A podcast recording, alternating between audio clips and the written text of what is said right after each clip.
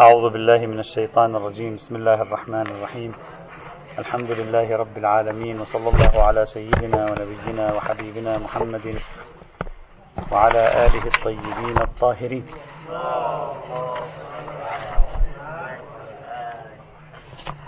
كنا نتكلم حول مقتضى القاعدة في المسكر غير الخمر، وذكرنا 3 محاولات لجعل القاعدة هي الحرمة، والمحاولة الثالثة كانت الاستناد إلى الأحاديث الشريفة، وقلنا لا بد لنا من أن نتقصى ونجمع ما يمكن جمعه من الأحاديث، وجعلناه على مجموعات. وصلنا إلى المجموعة الرابعة وهي نصوص ما أسكر كثيره فقليله حرام. ذكرنا 9 روايات في هذه المجموعة، ووصلنا إلى الرواية 10 خبر مسعد بن صدقة عن أبي عبد الله عليه السلام في حديث أنه قال إن رسول الله صلى الله عليه وعلى آله وسلم قال: من أدخل عرقا واحدا من عروقه قليل ما أسكر كثيره، من أدخل عرقا واحدا من عروقه قليل ما أسكر كثيره، يعني لم يدخل عرقه في القليل، أدخل القليل في عرقه، يعني من أدخل إلى جوفه قليل ما كان كثيره مسكرا عذب الله ذلك العرق 360 نوعا من أنواع العذاب.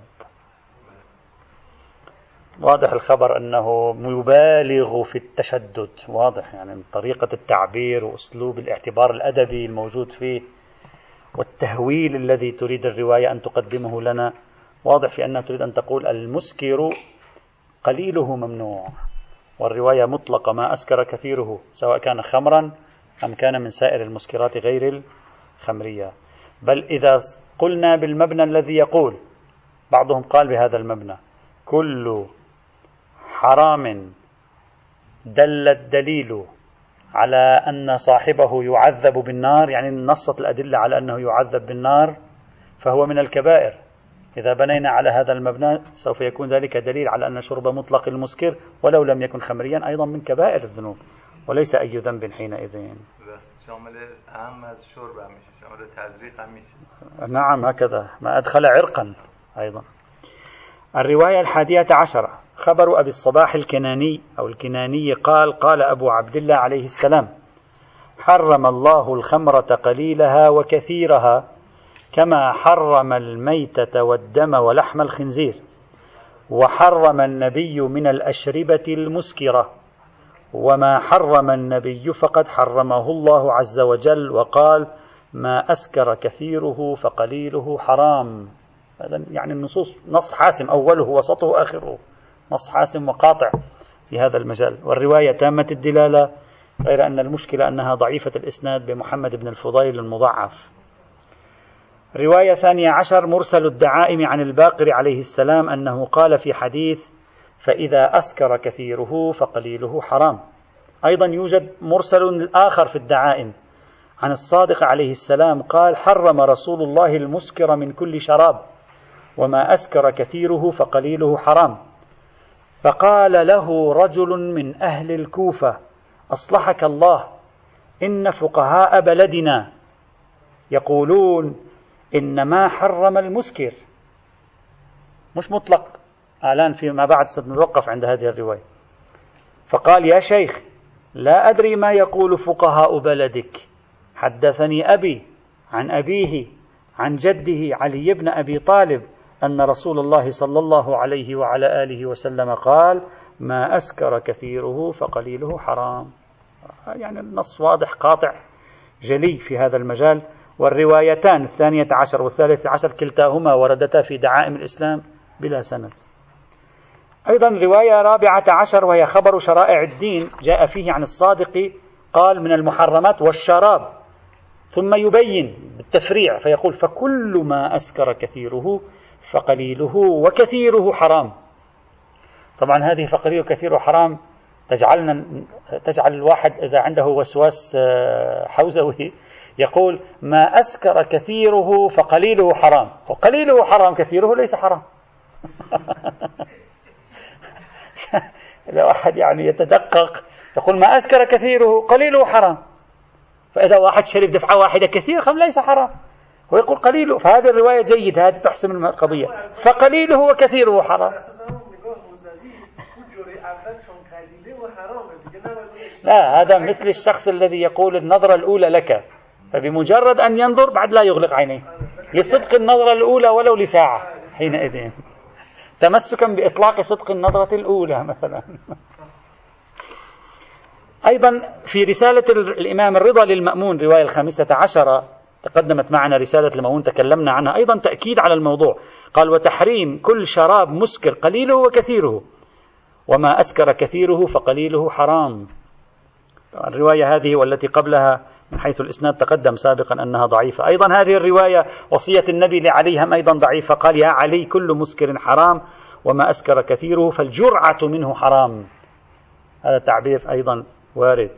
كذلك وارد في خبر تحف العقول في حديث جوامع الكلم عن الرضا، نفس العبارات أيضا تتكرر بكثرة، وتحريم الخمر قليلها وكثيرها، وكل مسكر خمر، وكل ما أسكر كثيره فقليله حرام، وهكذا. أيضا توجد رواية عن عائشة يرويها الشيخ الطوسي ولم أجدها في مصادر السنة، لكن الشيخ الطوسي يرويها عبر شيخه. الشيخ الطوسي عنده شيخ اسمه أبو الفتح هلال بن محمد بن جعفر الحفار، توفي سنة 414 الهجرة. هذا سني من مشايخه ومحدثي أهل السنة معروف. هذه الرواية التي يذكرها الشيخ الطوسي هنا لم أجدها في كتب السنة، لكن هي مروية بطريق سني عند الشيخ الطوسي، وهذا يعني يلفت النظر. هي ليست موجودة في الكتب السنية، موجودة في الكتب الشيعية وطريقها هم سني، ويعني أخذها الشيخ الطوسي من أستاذه الحفار اللي هو سني أيضا. تقول الرواية عن عائشة قال رسول الله ما أسكر كثيره فالجرعة منه خمر. الجرعة منه خمر، يعني هذه الرواية تجمع ما بين التنزيل وما بين بيان التحريم في القليل، يعني الطريقة البلاغية التي فيها واضحة في التشدد في إفادة الحرمة.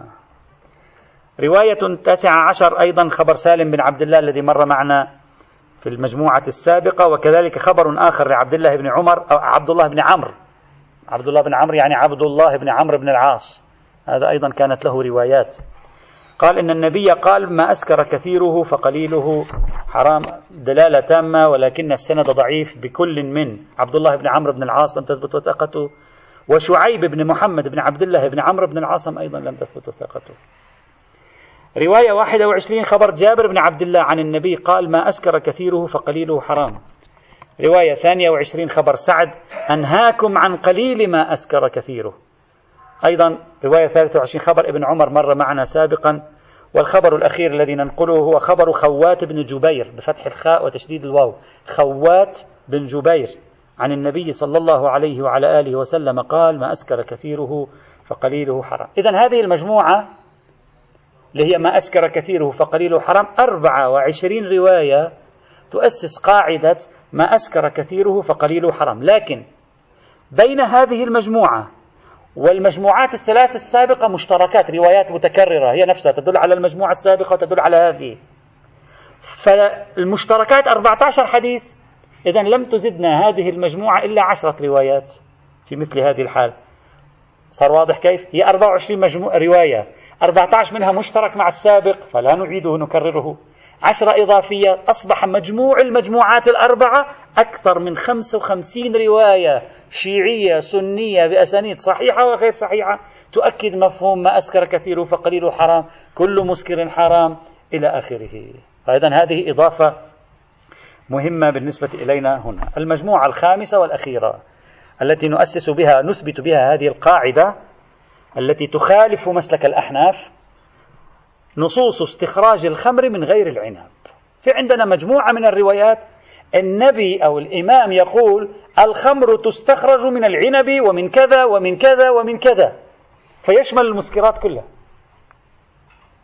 هذه المجموعة تارة نحملها على أنها في مقام الإخبار، أخرى نحملها على أنها في مقام التنزيل، وبكلا النتيجة كما قلنا في المجموعة الثالثة، وبكلا المعنيين، أي سواء حملناها على أنها تخبر أن الخمر مأخوذ من هذه كلها واقعا، أو أنها تنزل ما أخذ من غير العنب منزلة ما أخذ من العنب، لو كان لسانها تنزيلي أو كان إخباري تعطي نفس النتيجة، وهي تحريم كل مسكر أتى من الشراب العنبي وغير العنب أيضا، وهذا هو الذي نريده. وهذه الروايات ليست كثيرة، قليلة، أهمها الرواية الأولى خبر عبد الرحمن الحجاج، وهذا خبر معتبر على المسالك كثيرة، وإذا أخذناه هكذا افتح جملة معترضة، اكتب وخبر علي بن جعفر بن إسحاق الهاشمي. الآن سنقول ما معنى هذه. هو خبر عبد الرحمن بن الحجاج، واحتمال أن لا يكون هذا الخبر لعبد الرحمن بن الحجاج، هو خبر علي بن جعفر بن إسحاق الهاشمي. الآن سأقول لماذا هذا الترديد.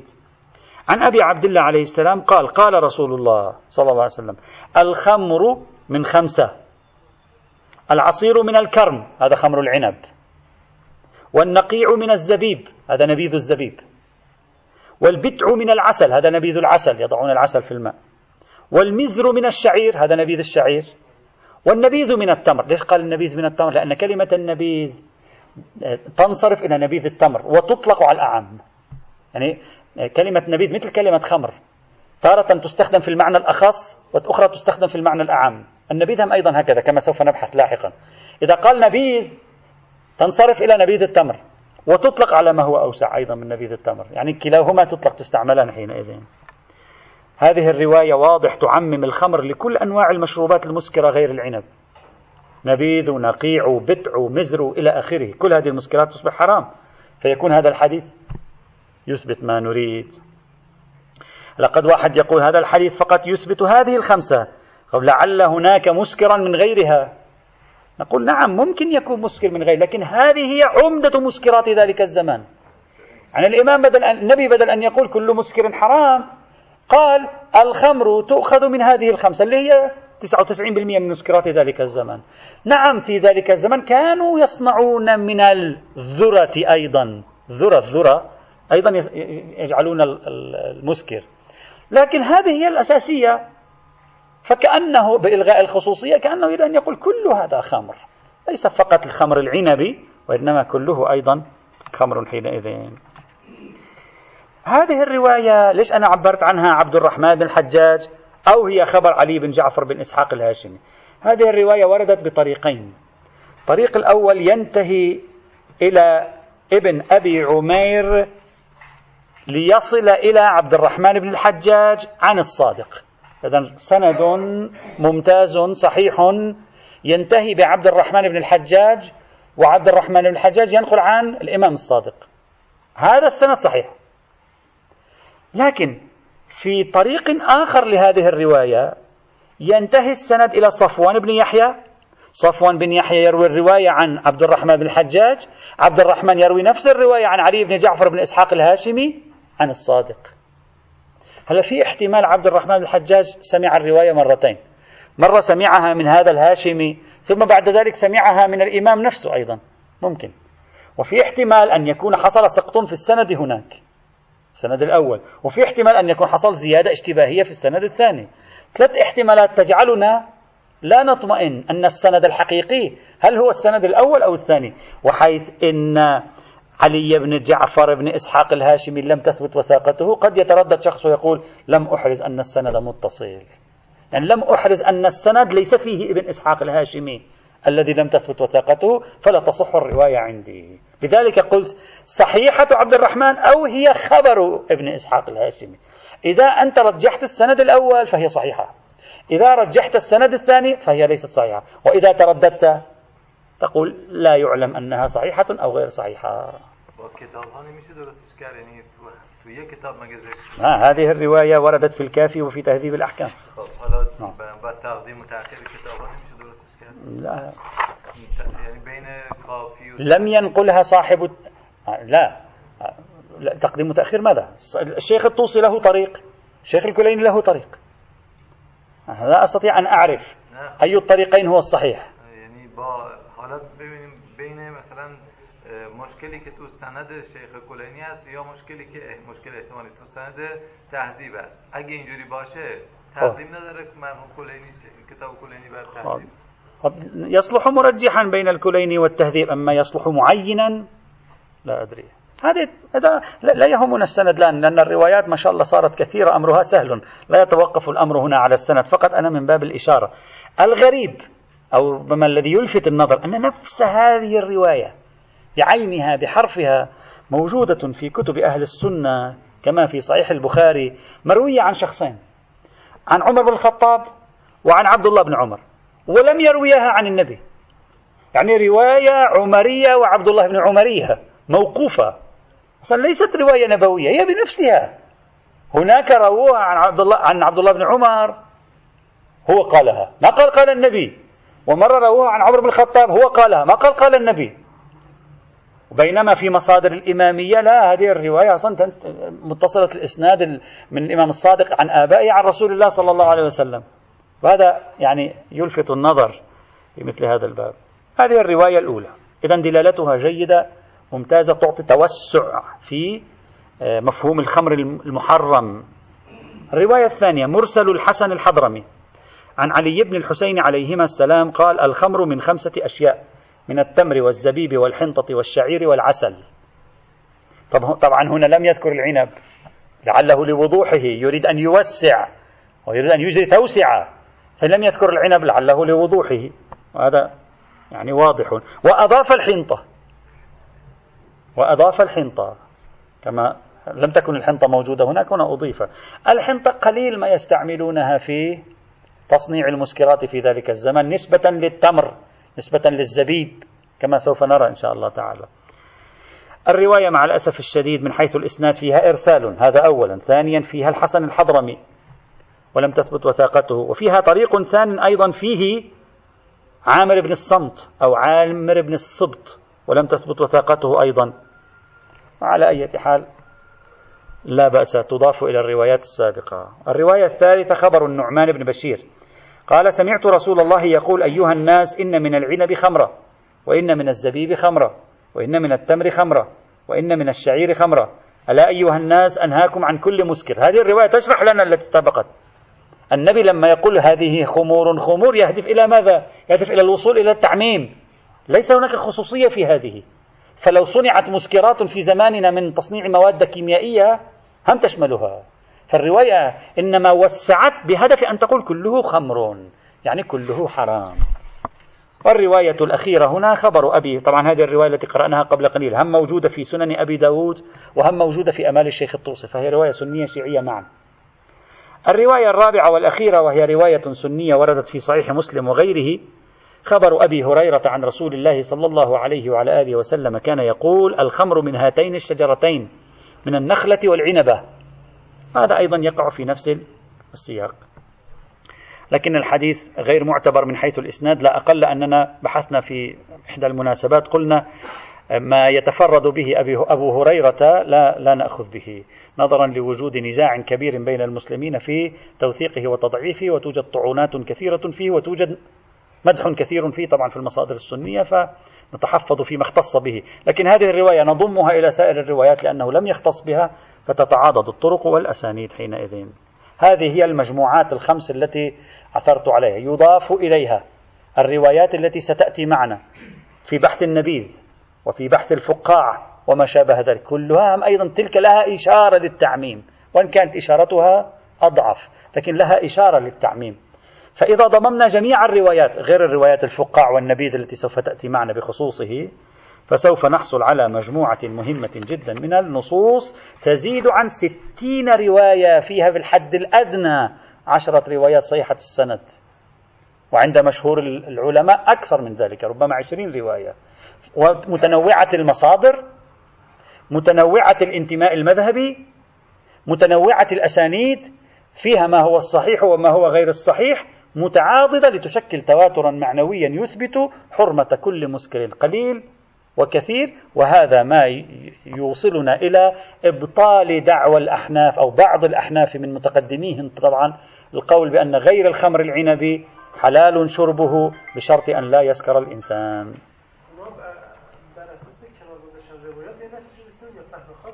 الآن سنطرح هذه الإشكالية، لكن قبل أن انتهينا من القاعدة. القاعدة ما هي؟ الحق ما ذهب إليه جمهور الفقهاء من الإمامية وغيرهم، حرمة كل مسكر مطلقا، عنبيا كان أم غير عنبي. الآن ضع هذا العنوان: إشكالية تواجه نصوص كل مسكر. سنطرح إشكالية قد تربك كل هذه الروايات 60 وسنجيب عنها. قد يأتي في بالي أحد هذه الإشكالية التي قد تربك هذه المرويات. حاصل هذه الإشكالية أننا رأينا في أغلب هذه الروايات، لو لاحظتم إخواني الأعزاء، اسم النبي حاضر، يعني النبي صدر منه عشرات المواقف، هذا الذي وصلنا، صدرت منه عشرات المواقف في تحريم كل مسكر، وهذا واضح من هذه الروايات. السؤال: لماذا يظهر أن الرواة يسألون عن موضوع كثرت فيه الرواية النبوية وفيهم رواة من مقربي الأئمة كما رأينا سابقا؟ إذا كان النبي بالفعل قد صدر منه عشرات النصوص في مناسبات مختلفة في جموع المسلمين تحرم كل مسكر، ولم يصدر منه أي نص يحلل غير الخمر العنبي، ما عندنا نص. هذه من ميزات هذه المجموعة أنها ليس لها معارض، هذا يقويها أيضا. إذن لماذا ظهرت أسئلة حول هذا الموضوع؟ يعني ما معقول هكذا بسبب ما ظهرت أسئلة واستفسارات وبدأوا يقولون لا، النبي ليس حراما، لا، مطلق المسكرات ليست محرمة، فقط الخمر العنبي محرم. لماذا؟ هذا سؤال يستحق أن نقف عنده. فجأة مع كل هذه النصوص التي لا معارض لها، والأحناف لا يأتون بأي رواية معارضة، يعني بعدين سنشير إلى أنه الآن سأشير. كيف ظهرت هذه الفكرة؟ لماذا وقع انقسام بين المسلمين فيما بعد حول هذا الموضوع؟ لماذا بعض أصحاب الأئمة هم يسألونهم ويستفتونهم، وبعضهم استغرب أيضا من أن الخمر مثل المسكر؟ ما السبب في مثل هذا الأمر؟ يمكنني هنا أن أجيب عن هذه الإشكالية التي نطرحها بثلاثة أجوبة تفسر لنا أو يمكنها أن تفسر لنا الموقف، وبالتالي تدفع عن هذه الروايات أي إشكالية. أولا، يظهر من بعض النصوص السابقة، خاصة خبر عبد الرحمن بن الحجاج الذي هو الرواية الخامسة من المجموعة الرابعة، الرواية الخامسة من المجموعة الرابعة، سأقرأها لكم بسرعة. ماذا كان يقول؟ يقول: سأله عن النبيذ فقال: حلال، فقال: أصلحك الله، إنما سألتك عن النبيذ الذي يجعل فيه العكر، تكلمنا عنها أمس، فيغلي حتى يسكر. فقال أبو عبد الله: قال رسول الله: كل مسكر حرام. هذه نصوص كثيرة للنبي، كل مسكر حرام، مرت معنا. فقال الرجل: أصلحك الله، فإن من عندنا بالعراق يقولون إن رسول الله إنما عنا بذلك القدح الذي يسكر. ما معنى ذلك؟ معنى أن سبب الالتباس أن بعضهم فسر النصوص هذه، أو لا أقل جملة من مهم هذه النصوص فسرها بأنه يحرم عليك شرب المسكر غير العنب في ظرف كونه يسكرك. يعني فهموا، هذا سيأتي معنا إن شاء الله بحثه، فهموا من كلمة المسكر أنه لا يمكن أن يكون مسكر إلا أن يسكر، ولا يسكر إلا أن تسكر. كيف مسكر إلا أن تسكر أنت؟ يعني يقول له من عندنا بالعراق هكذا فهموا، أنك تشرب قدح بحيث تسكر، هذا معنى كل مسكر حرام. لا يكون مسكرا إلا أن يكون يسكر، ولا يسكر إلا أن تسكر أنت. عندما سكرت كيف يسكر هو؟ يسكر الهواء، هو يسكرك أنت. فافترضوا أن قول النبي كل مسكر حرام وصف تلبس بالإسكار، والتلبس بالإسكار لا يمكن تصوره إلا أن تسكر. فتوهموا أن كل مسكر حرام يعني يحرم عليك شرب أي مادة تسكر من خلالها. لا يحرم عليك شرب أي مادة أعم من مادة مسكرة أعم من أن تسكر أو لا تسكر. هذا هو السائل هكذا يقول. الأحناف هذا أحد أدلتهم كما سيأتي أيضا، أعادوا تفسير كلمة المسكر في نصوص النبي، لم يرفضوها، غيروا تفسيرها. فإذا أحد التفسيرات المحتملة، لأن أنا يهمني الاحتمال المعقول الآن حتى أدرأ الإشكالية عن الروايات، أحد التفسيرات المعقولة أن بعض هذه النصوص وصل، ولم يقولوا أنه لم يصلنا، غاية الأمر تم حصول اجتهاد في مدرسة العراق المعروفة باجتهاد الرأي، تم حصول اجتهاد في مدرسة العراق تأولوا على أساس هذا الاجتهاد النصوص، فظهر الانقسام بين الناس، وبدأ القضية تلتبس فيما بعد، وبدأ الناس يسألون. هذا احتمال. الأمر الثاني، طبعا أنا لا أوافق على هذا التفسير فيما بعد، سيأتي معنا هذا التفسير وكيفية الرد عليه، لا نوافق عليه، لكن نقول لعله هو الذي ظهر في أذهانهم أدى إلى حصول التشوش، سبب حصول التساؤل بين الناس حتى بين بعض أصحاب الأئمة أيضا. ثانيا، بعض النصوص التي مرت معنا وستأتي أيضا، لاحظتم بالأمس أو أول أمس، وسيأتي نصوص عديدة في بحث النبيذ أيضا، تقول النبيذ حلال. هلا أنا رواية عبد الرحمن الحجاج الآن قرأناها، يسأله يقول حلال، بعدين يقول له أنا أقصد المسكر الذي وضعنا فيه العكر. إذن بعض النصوص تقول النبيذ حلال، بعض النصوص تقول النبيذ حرام. إذن يوجد احتمال أن بعض الناس قد التبس عليه الأمر، فقال أن النصوص حللت النبيذ وتلك التي نهت عنه تنزيها احتياطا.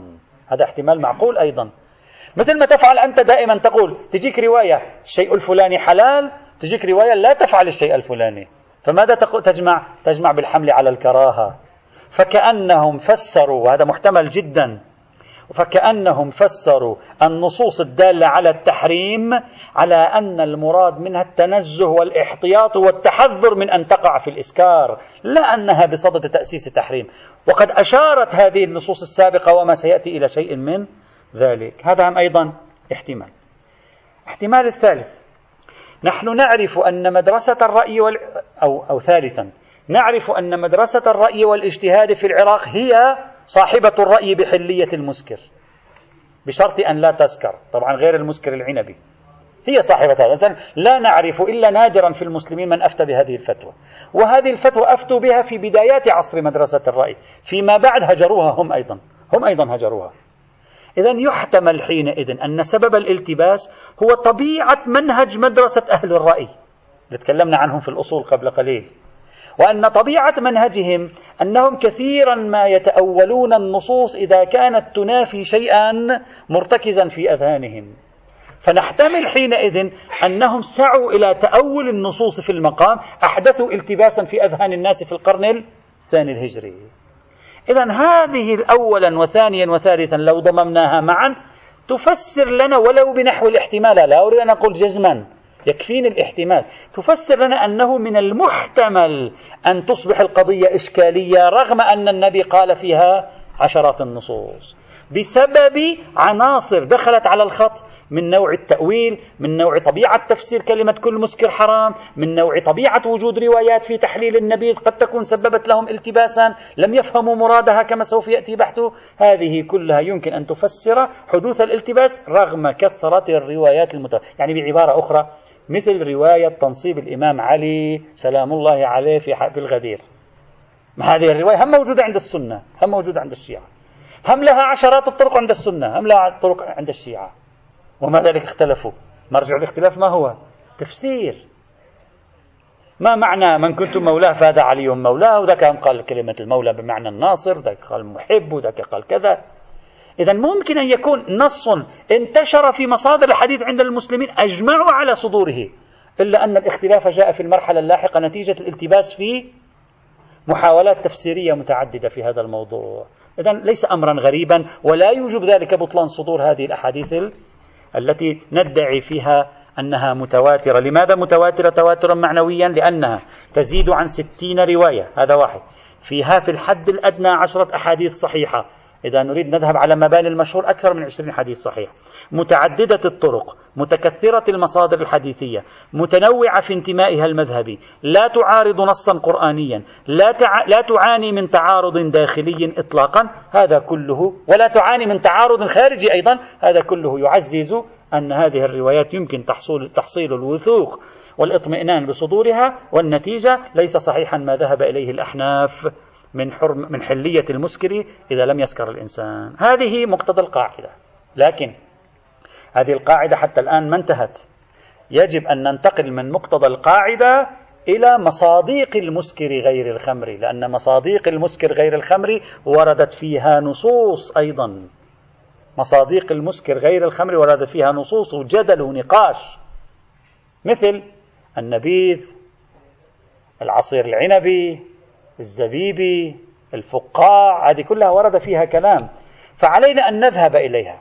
هل يوجد فيها شيء يخصص القاعدة؟ احتمال، يجب أن نبحث. هل يوجد فيها شيء يقيد القاعدة؟ احتمال، يجب أن نبحث. هل فيها شيء يعارض القاعدة، يهز بنيانها؟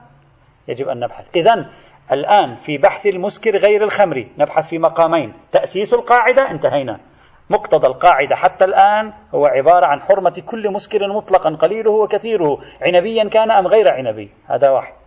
في المقابل الآن تنزيل القاعدة على الموارد التي وردت في النصوص كالنبيذ والفقاع والعصير وما شابه ذلك.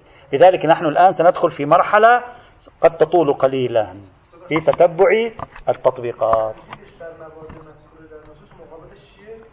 لا، هو سنأتي إلى النبيذ الآن.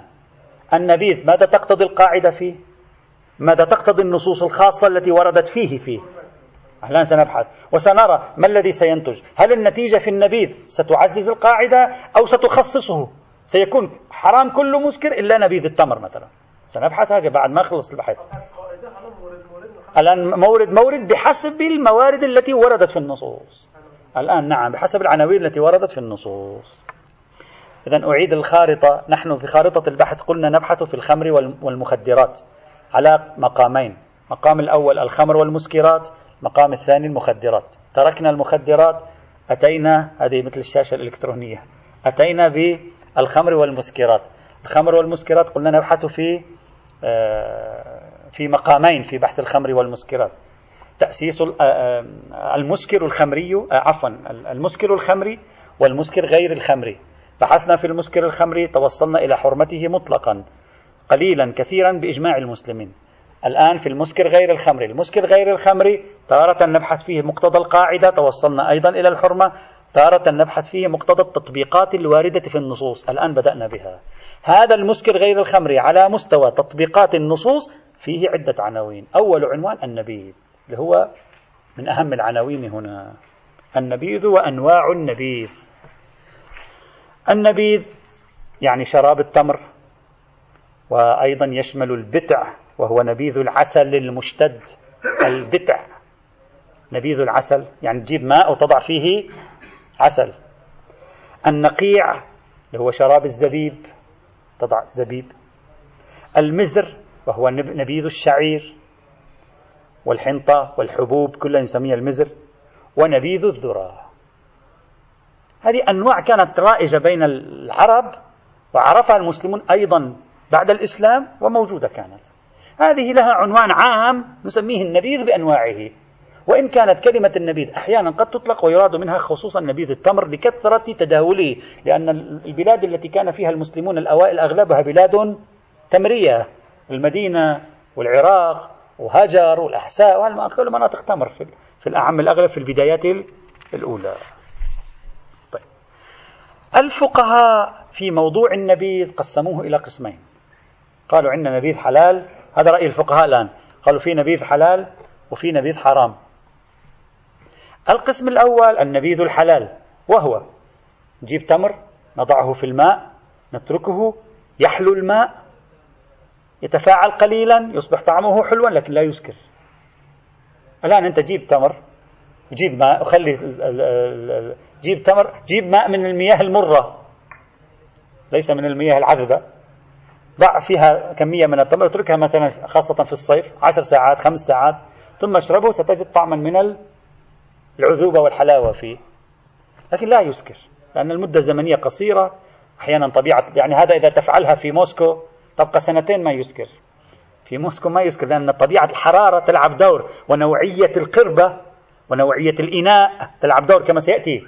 أوان معينة كانت، يعني ليس أي إناء هكذا تضع فيه، تؤدي إلى تفاعلات تساعد على يعني إسكاره.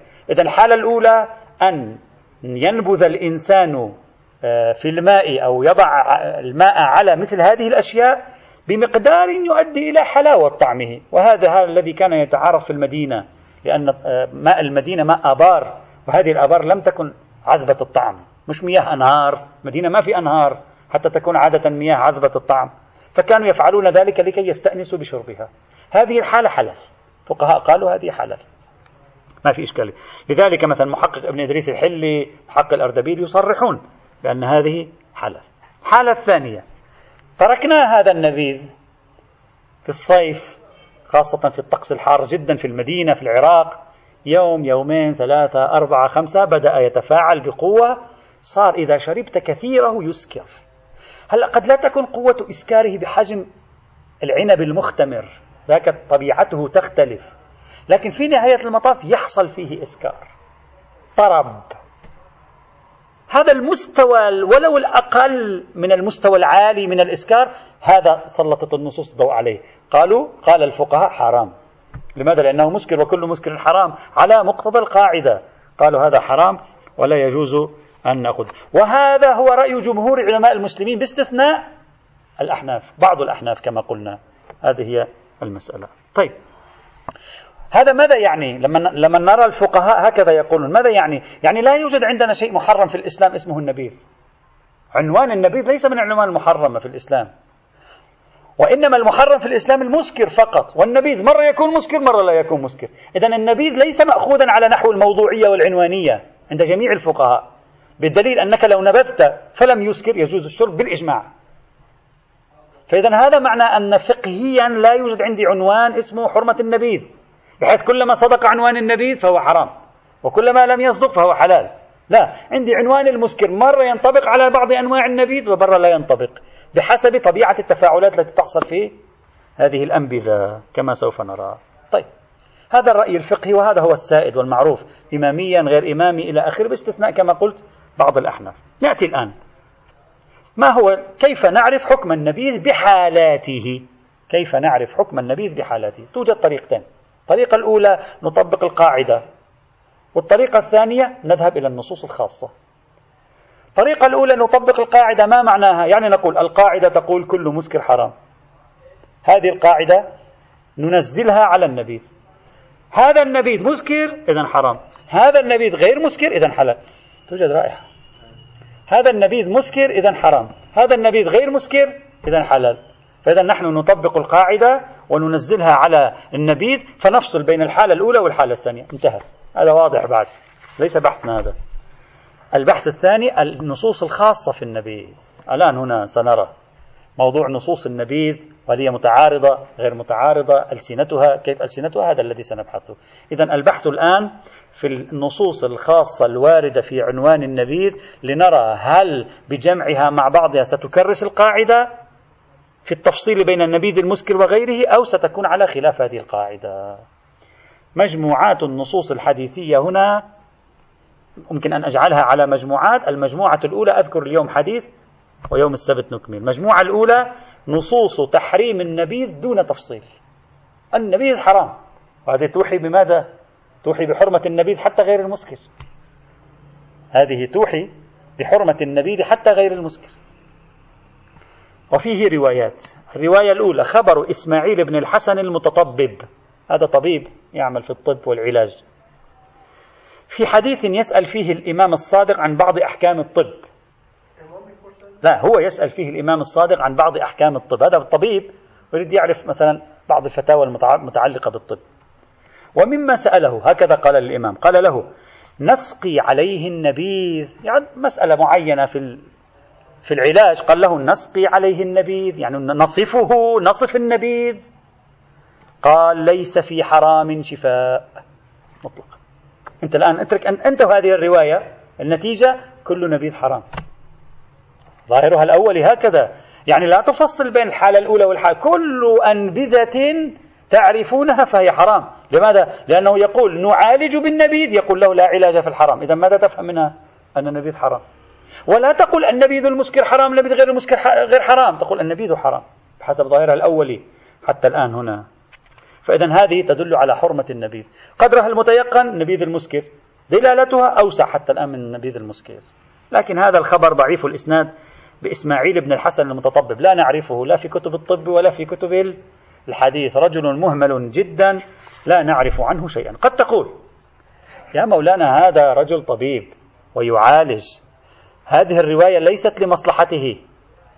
قد تقول لي هذه الرواية ليست لمصلحته، هذا المتطبب، هذه الرواية ضد مصلحته. والروايات التي تكون ضد مصلحة احتمال كذبه فيها ضعيف، فلا موجب للشك في وثاقته في هذه الرواية على الأقل، لأن على خلاف مصلحته ويريد أن يعالج. أقول نعم هذا قوي، هذا جيد، قلت وأقول هذا جيد، إلا أن المصالح قضية متشابكة. في احتمال يكون هو طبيب متدين، أو مثلا ربما يكون هو نمطه متدين لا يؤمن بالعلاج بالمحرمات، والسائر الأطباء المنافسين له يعالجون بالمحرمات، وربما علاجهم بالمحرمات جعل السوق لهم، وهو المسكين تضرب من ذلك، فجاء بالحديث ووضعه لكي والناس متدينة لكي يقول لا يعالج بذلك، فإذا يضطرون أن يأتوا إليه ليتعالجوا، حيث هو الذي يعالج به الحلال. احتمال، أنا لا أعرف، احتمال، ومع تساوي الاحتمالات لا أستطيع حينئذ أن أقول من البعيد جدا أن يكذب هذا الرجل فإن ذلك خلاف مصلحته. لا، ممكن يكون خلاف مصلحته، وممكن تصوير القضية بأنها على وفاق مصلحته، خاصة أننا لا نعرف عنه أي شيء على إطلاق. وعليه الرواية من حيث الإسناد ضعيفة، من حيث الدلالة جيدة في مطلق النبيذ، بصرف النظر عن كلمة لا يجعل الله الشفاء في حرام، يعني هذه الكلمة تقدمت معنا وسيأتي بحثها. إذا كانت تخبر إخبارا قد واحد يقول لك مشكلة، هذه غير صحيحة، جعل الشفاء في الحرام، وهذا رأيناه بالتجارب الطبية، إلا إذا كان الطب الكيميائي ينبغي أن تحرق كتبه مثلا. والحمد لله رب العالمين.